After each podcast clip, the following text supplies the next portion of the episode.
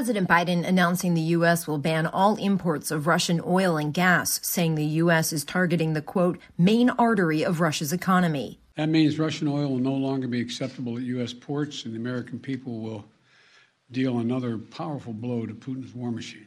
3% of all the oil used in the U.S. in 2021 came from Russia. The president said there is strong bipartisan support for this energy ban in Congress and among the American people. Karen Travers, ABC News, Washington.